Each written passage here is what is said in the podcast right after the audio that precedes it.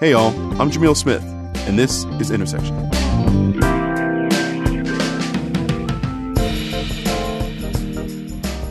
Hard to believe, but this is our last episode of 2015.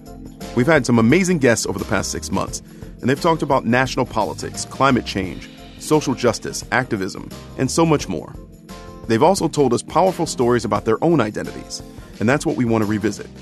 For our last episode of the year, we pulled some of our favorite tape of our guests talking about how they identify in the world. That'll come in a bit, but first, given the time of year, I thought we should talk about Santa Claus. No, jolly old Santa in and of himself is not a ripe topic when it comes to identity and intersectionality, but we need to talk about his companion. In the Netherlands, Santa has a companion named Zwart Piet, or Black Pete. The tradition is celebrated by the Dutch in the way some Americans still celebrate Halloween by wearing blackface and big curly wigs and then acting like a fool. And heaven forbid you tell the Dutch this is racially offensive. Here to help me explain this ridiculous tradition is someone who has written extensively on the subject Karen Attiah, the deputy opinions editor at the Washington Post in D.C. Hey, Karen. Hi. So tell us about Black Pete. What does he look like and where does the tradition come from? Black Pete or Zwart Piet in in um, Dutch is basically, if we think of Santa Claus, uh, our version of Santa Claus, uh, Zwart Piet or Black Pete is like Sinterklaas's helper. So just imagine um, you have a bearded white bishop. Sinterklaas is a is a bishop, and his helpers are dressed in very bright, colorful clothing, um, reminiscent of the blackamoor tradition of clothing, and dark black faces. People dress up with red lips and coarse curly afro wigs and very often bright gold jewelry. For many uh, of people in Curacao and for many Dutch people that I interacted with, this was just how Zwart Piet was. It wasn't shocking to them, but for me as an American, obviously with our traditions of uh, minstrelsy and sambo, was very shocking. It was very shocking to see that uh, blackface, frankly, was being celebrated by everyone, including black people in, in Curacao. You know, the black faces, the curly headed wigs, the red lips painted on. It sounds like, you know, they, they just not really aware or just don't care about what the Sambo stereotype means here in America and potentially worldwide and this is the, the, sort of interesting and perhaps difficult part of, of addressing this this tradition. Many people will say, um, will give defenses of, of Black Pete. They'll say, well, you know, no, he's he's not a black person. He's black because he fell down the chimney. So the blackness that you see on his skin is actually soot. But then, you know, when you ask, well, did he fall down the chimney and somehow come up with red lips and somehow come up with curly hair? And uh, usually, you know, the conversation sort of uh, goes downhill from there. But um, you also have explanations or defenses, rather, of, well, you know, this is not racist. This has nothing to do with black people. It's not racist because children love Zwart Piet. Um, Zwart Piet is a, a, comical character. He's mischievous and he's um, he's acrobatic, so he often dances and does flips for the children. He's the one who gives the children um, candies and pepernoten, which is like a ginger cookie. And so many Dutch people will say, "Well, how can it be racist if children love him so much. Don't you want children to have fun? Don't you right. like children? Right. So the fact that it was offensive to you meant nothing to them. Right. I mean, especially as an outsider, you'll have people say, you know, well, you're not Dutch, so you have no right to criticize our traditions. Just like say, well, you have Thanksgiving, that's that's offensive to Indians, you have no right to, to criticize us. But I would always point out, I mean, there are black people of color in Holland um, and in the Caribbean who are actively protesting this. Now, I was in Curacao for that year where it was, you know, a fairly large um, celebration, but in other islands such as um, St. Martin, I was told by folks that they did not accept this and that Black Pete was, you know, phased out in a lot of their celebrations. So I think to point back to, um, in my conversations with, with Dutch folks, to point back to the fact that no, there are black people in the Netherlands who have been actively protesting this for years now, and increasingly people are becoming more and more vocal against this tradition. And in fact, this year, um, in some of the protests, um, there's videos available of, on one end, people of color protesting uh, Zwart Piet, and on the other end, white Dutch who are calling protesters monkeys and telling people to go back to their cages and yelling racial epithets. So again, to say this is not, not racism, this is not racism, you dumb monkey, you know, is, right, is not uh, quite a convincing, you know, approach to the argument. You know. Yeah, and that's not, it's not an unfamiliar argument here in the states either. I want to get to your argument against the, the tradition that you stated last year in Washington Post. What did you argue, and how did people react to it? I mean, basically, my argument is or was at the time that we cannot look at Zwart Piet as just a character in a vacuum. I mean, Zwart Piet just simply can't be divorced from the fact that the Netherlands historically participated in the Atlantic slave trade. And so this caricature of blackness, this kind of mockery of, of blackness as, as silly, as inhuman, is a global phenomenon. So you see it in, of course, our version of Sambo, our minstrel shows in, in America, Golliwog in the United Kingdom. Mm-hmm. Um, of these uh, all these characters, or even if you read um, Tintin, Hergé's Tintin in the Congo, and you see the same the same caricature of blackness, the red lips, the super dark skin, and even as far as uh, the persona of sort of silly characters who don't quite get everything right, but yet they're lovable and infantile, quite childlike. Mm-hmm. Um, so, you know, my argument was just that this is, cannot be divorced from global anti-blackness and um, again um, to ignore or to say that this is just a dutch thing you don't understand this is just a dutch thing um, i'm like no this is a part of a sad uh, western tradition of dehumanizing blackness for profit because we all know that Zwart Piet makes a lot of money, right? It is profitable. Like how how does it how oh, is it oh, monetized? Massive. Um, so I mean, even even in the small end of Curacao, you'd go, you'd see Zwart Piet candies and Zwart Piet being used to advertise ice cream and Zwart Piet dolls and figurines and costumes, of course, that you can buy. Um, in Amsterdam alone, I know the parades draw about 250,000 people every year. It's really a, a huge, huge, huge part of the year for many Dutch people. So I can understand in, in many ways, you know, how um, how deeply ingrained it is. But on the other hand, I mean, the fact that um, you know, I heard stories of of black Dutch people and their children would go to school, and the other you know white Dutch folks would would call their children, "Oh, hey, look at Zwart Piet, look at Zwart Piet," or people calling me Zwart Piet. It's it's not just about the past; it's also about you know the fact it, it has a lot to do with. Um, I mean, just the whole controversy has a lot to do with questions about identity in the Netherlands, and um, when people talk about, well, all Dutch people love Zwart Piet, all Dutch people. Um, it starts to give questions about, well, who counts as Dutch? You know, someone from Suriname, from Curacao, might have grown up, you know, in the Netherlands and, um, and they oppose this tradition. Are they not Dutch? You know, right.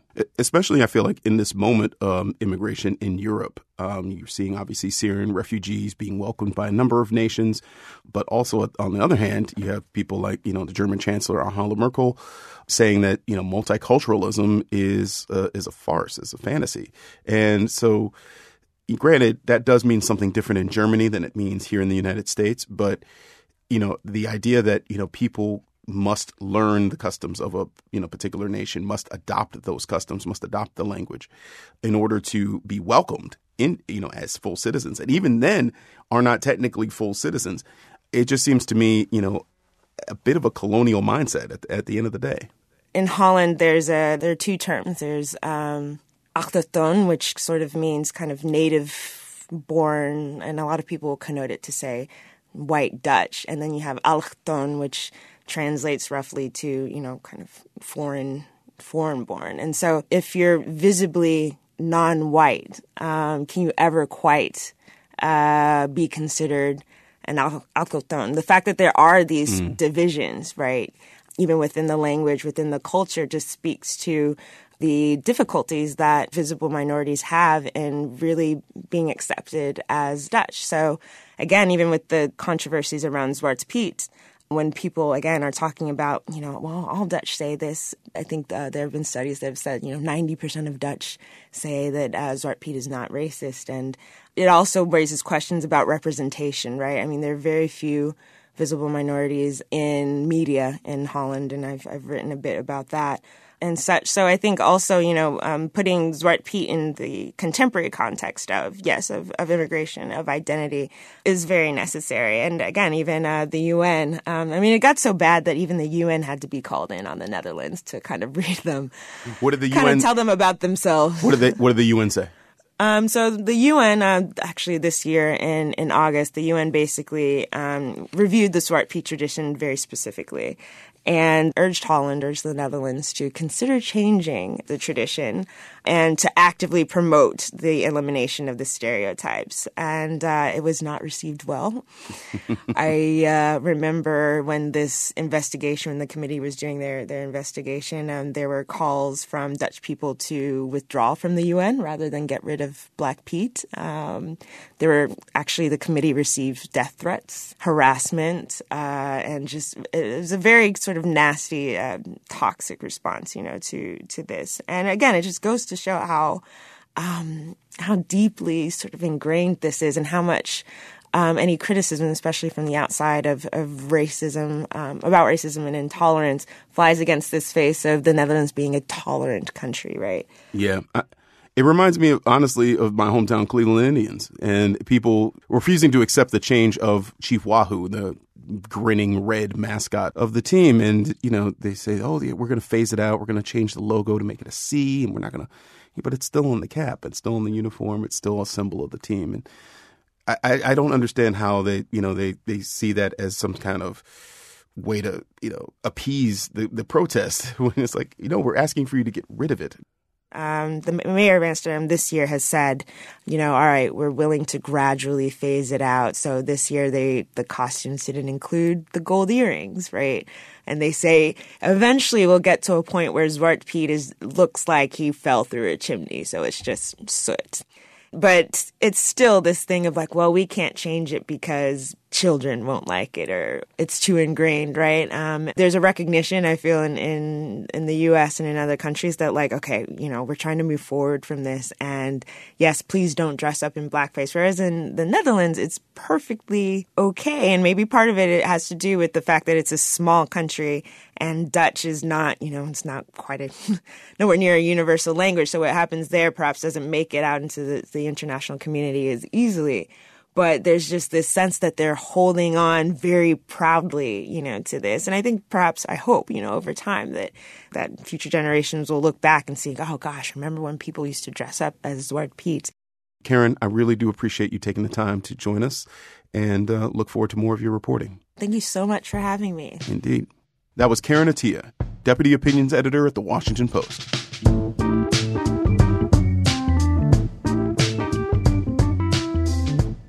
Okay, now for the highlights reel. In the past six months, we've talked to more than 30 guests. We're going to play some of our favorite moments. We'll start with our very first intersection episode. This spring, the Supreme Court made history by legalizing marriage for gay and lesbian couples. To discuss that, we welcomed author and professor Linda Villarosa and her 19 year old daughter, Callie, to talk about their beautiful, non traditional family and what marriage equality means to them. Here's Linda. I'll let her introduce her daughter. Callie is a 19 year old college student. She has grown up, grew up in Brooklyn um, with, let's see, lots of mommies, a father who lives in Peru but comes to visit a lot, a grandmother, and a whole network of loving people who raised her and her brother. The thing is, I've grown up with a gay family, with gay parents. Like almost all my parents' friends are lesbians. And so I've just grown up in the LGBT community. Like when someone asks me about my family, I immediately say, I have two moms. And then I go in, yes, they're gay. And then I have to go in and break down every single thing like who's related to who, who's my biological parent, like who are the girlfriends, like everything. But it's always something I'm willing to do there was a point in elementary school where there was a some kids making fun of her for having an LGBT family. And because we live in a progressive part of Brooklyn, the school just shut that down right away. But it was really painful and kind of made us take a step back and remind the kids that though we live in New York City, we're very fortunate for that, that you know, other places in the country and especially in the world, not everyone has that same privilege and there's not the same acceptance. Yeah, but even so, it wasn't just the school that responded to like this bullying event. It was also my friends. And um, my friends themselves had gay parents. And so it was like, okay, I have this whole community behind me. But it, it also was eye opening because I was like, wait, someone's questioning my family. Like, I don't see a problem. And so that was the first time when I was like, oh, wait, my family isn't normal everywhere in the world. Or like they aren't recognized as being a normal family. But that's okay, right? Oh, yeah, whatever. Like, sorry, this is my family. Like, if you have a problem, like, I'm sorry, this is the way I lived. And I'm pretty happy the way I've turned out and the way I'm raised and everything. This August, we marked the 10 year anniversary of Hurricane Katrina in our third episode. Derek Evans came on the show to remember the people and communities lost and forever changed and examine how race plays into environmental policy. Derek shared the story of going back to his hometown Turkey Creek, Mississippi, during Katrina to rescue his elderly mother from her home. His description hits all of your senses. Take a listen. There was no news coming out of Mississippi on media, and I wasn't hearing very encouraging news from the relatives that I was able to reach in other states around the country. And it was getting more and more ominous. And so, uh, you know, I just had to go. A couple days later, we were riding under I 10 and into the vicinity of Turkey Creek. What'd you find when you got there? Oh, like a bomb scene, like a like a like a Baghdad war zone, uh, Dresden after the bombings. You know, it was there was debris everywhere, natural debris or so-called green debris, household debris, pieces of roofs, entire roofs, and everything was singed. The leaves on the trees, the grass, everything was dry. I don't think it rained again for weeks. It just looked like a torch had passed through. Everything was wind burnt. We'd seen the tops of huge native long needle pines and other pines just snapped off like number two pencils. And then the smell. I never smelled anything like that. I don't ever want to smell anything like it again. It was a combination. It was like something was dead, something was burnt, something was bloated. Uh, it just was horrible. Horrible. We also took a look at football and how we balance a love for America's game with how it shapes our ideas of masculinity. Wade Davis retired from the National Football League in 2012. That's when he revealed publicly that he is gay. Since then, he's become a leading activist on eradicating homophobia in the NFL and other sports. Here's a little bit of what he told me in episode 4 when you're finally out, there there is a release. I mean, there is a release, but but the idea of having to, as Khalifa said, um, push through this idea that being gay makes makes you less than, makes you weaker, is a mental burden, right? Right. That you're not having to to to hyper masculinize yourself. You know, like when I was in the closet, I knew that there were certain things that I had to do to show up in the world as a stereotypically masculine man, right? And even if you're out and you still there's still currency in being perceived as being able to enter and exit spaces without anyone ever assuming that that you're gay right? So um so i think that that the cost that michael sam paid when he was in high school and before he came out in college those are some internal injuries that you have to do some excavation work to start to love yourself that, that that's not taught to you or anyone else. So when you talk about performing masculinity in the locker room what do you what kind of things did you have to do in order to make sure you presented yourself so to speak as heterosexual? I think masculinity is a performance. I don't think that there is a definition of it, right? Um, and I think that all men know what that looked like. You know, from for myself, like I knew I had to have a girlfriend. I knew I had to be able to talk about women in a certain way because there's no currency in not actually doing that. I mean, there is value in, in your teammates thinking that you're having sex with women, that you can dominate a woman's body, also that you can dominate on the football field. All of these things kind of raise you up on this hierarchy of manhood that, that all men inherently know ex- exists. You know, if you're 17 years old, 18 years old, and you haven't had a girlfriend, the whispers start. The 2016 presidential election dominates the news cycle, for better or for worse. As part of our series looking at the candidates through the lens of identity, we talked to women's rights activist Andrea Pino of End Rape on Campus, who you may recognize if you've seen The Hunting Ground, the acclaimed documentary about sexual assault at colleges and universities. Drea is Cuban American, and she told me about growing up in Miami's Cuban community and the privilege that came with that. You know, for me, growing up in a predominantly Cuban community in South Miami, everyone was Republican. I mean, the idea of being a Democrat, being out as a Democrat, it literally, it was a coming out process. And, you know, my grandfather was seen as, as being a socialist because, you know, he favored Gore, he favored Kerry, he favored Obama before, you know, he really became such a popular candidate. And it was difficult for our family because it really did seem as if Democrats could never really have a strong voice among Cuban Americans. And and I think Cubans should be separate from the rest of the Hispanic population just because I mean they do tend to vote Republican. And I mean things are changing now. I'm seeing my friends that are seeming to think more Democrat but you know, Cubans have a privilege in this country, uh, m- many of which don't have to deal with the conversation of immigration. They don't have to really deal with racial profiling in many cases because many are light skinned, they're white. And in, in many ways, they are the new white they're they're becoming a model minority and, and folks like Ted Cruz and Marco Rubio can pass as white, can can really play in the big leagues like other Republicans. And I think, you know, folks in Miami, you know, especially are really starting to think more critically of the Republican Party. But I think we really are a long ways to go to really mobilize folks, especially in the Cuban community, to look at voting more critically. This year has seen many milestones for transgender awareness in America. There's Caitlyn Jenner, of course, and the hit show Transparent. Journalist and TV show host Janet Mock is proudly transgender, but that's not the only way she identifies. Here, she tells me what it's like when one identity starts to outweigh the others in the public eye. I always struggle with the sense of having to be uh, one person with one experience that has to then go out and speak on behalf of an entire, like, diverse, complicated, nuanced, intersectional community of people. Um, so that's tough for me always because I don't think that anyone can do that well. I think you, if you think you're doing it well, you're definitely failing a lot of people.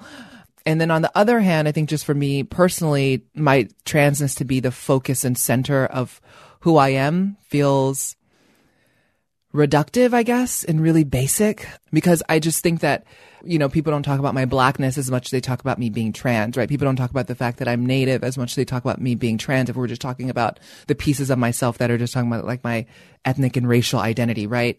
And then you go into like the work that I do, being a writer and a someone who produces and hosts my own TV show is that I don't get asked those same questions of how did you frame these conversations and how did you decide to do the editorial lineup of what you do every week and choose the experts that you have on your couch and blah blah blah. I'm always asked about um, my experiences and my identity. And so, yeah, part of it feels as if, as if there's like a, a weird tokenization that goes on because right now we're dealing in trending commodification of trans bodies and experiences within mm-hmm. media and culture.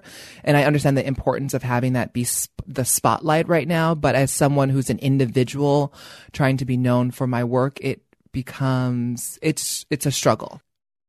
In November, we marked the one year anniversary of the death of Tamir Rice a 12 year old black boy from my hometown, Cleveland, Ohio.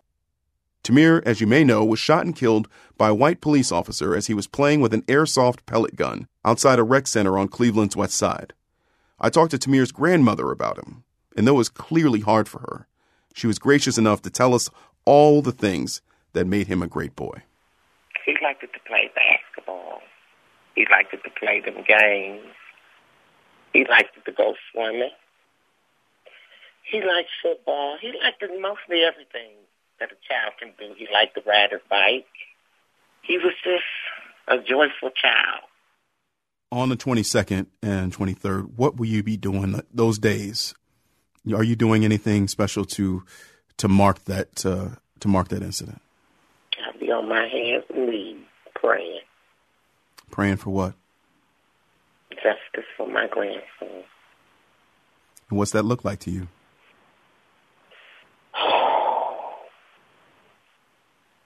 I was raised in politics. My mother was Councilwoman Mildred Brewer. So I know how the politics go. I know how one hand washes the other. I know how prejudiced they are because my mother taught me. And it's just a shame shame that we can't get no justice for my grandson. I've been voting since I was 18. I don't see no use of voting no more. Because the law is not for the black folks, it's for the white people. But the Lord gonna work it out. Last but not least, I want to close with a clip from my friend, mentor, and former boss, Melissa Harris Perry. Melissa has a whole smorgasbord of ways that she could identify political scientist, mother, MSNBC host, black, biracial, etc. I asked her, which two identities do you see most in conflict with one another? The question kind of stumped her until she had an epiphany. Take a listen. Oh, most in conflict. Hmm.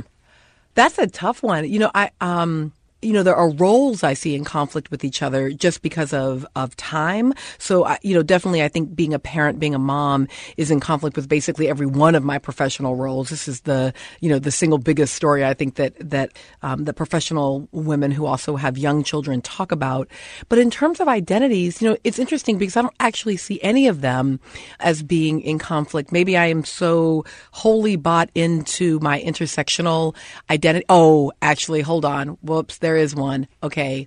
Yes. So my identity as feminist, um, and particularly my very, very strong sense that my work in all spaces, including in my personal life, is guided by feminism on the one hand, and then my kind of hip hop hedonism on the other, which is to say, I certainly would never want anyone to put a um, secret microphone or camera in my car and listen to the music that I listen to because it is not by any stretch of the imagination feminist. Uh, and I, I suspect that I there was a time when I tried to reconcile those things, and now I just see them as kind of separate. Like I just choose to in fact ingest some pretty horrifying stuff at the same time that I see myself as an intersectional black feminist. Hotline bling. Ah! Alrighty, nerds, that's all we got. I hope you all have a wonderful holiday season and new year with the people that you love. If you have some spare time over the holiday season, think about starting a conversation with a loved one about intersectionality and identity. Ask questions and listen. I bet you'll be surprised by the stories that you hear. If you do, we'd love to hear about it. You can email us anytime at podcast at newrepublic.com. Intersection is produced by Michaela Lefrak, and we record at Argo Studios here in New York, supervised by Paul Ruest. Our theme music is by Julian Villard. Find us on Twitter at Intersection TNR and on Facebook. I'm on Twitter at Jamil Smith. We'll return next year with a very special episode on body image, right on time for your New Year's resolutions. Listen for that episode in January. Until then, have a wonderful and safe New Year's, and we'll see you in 2016.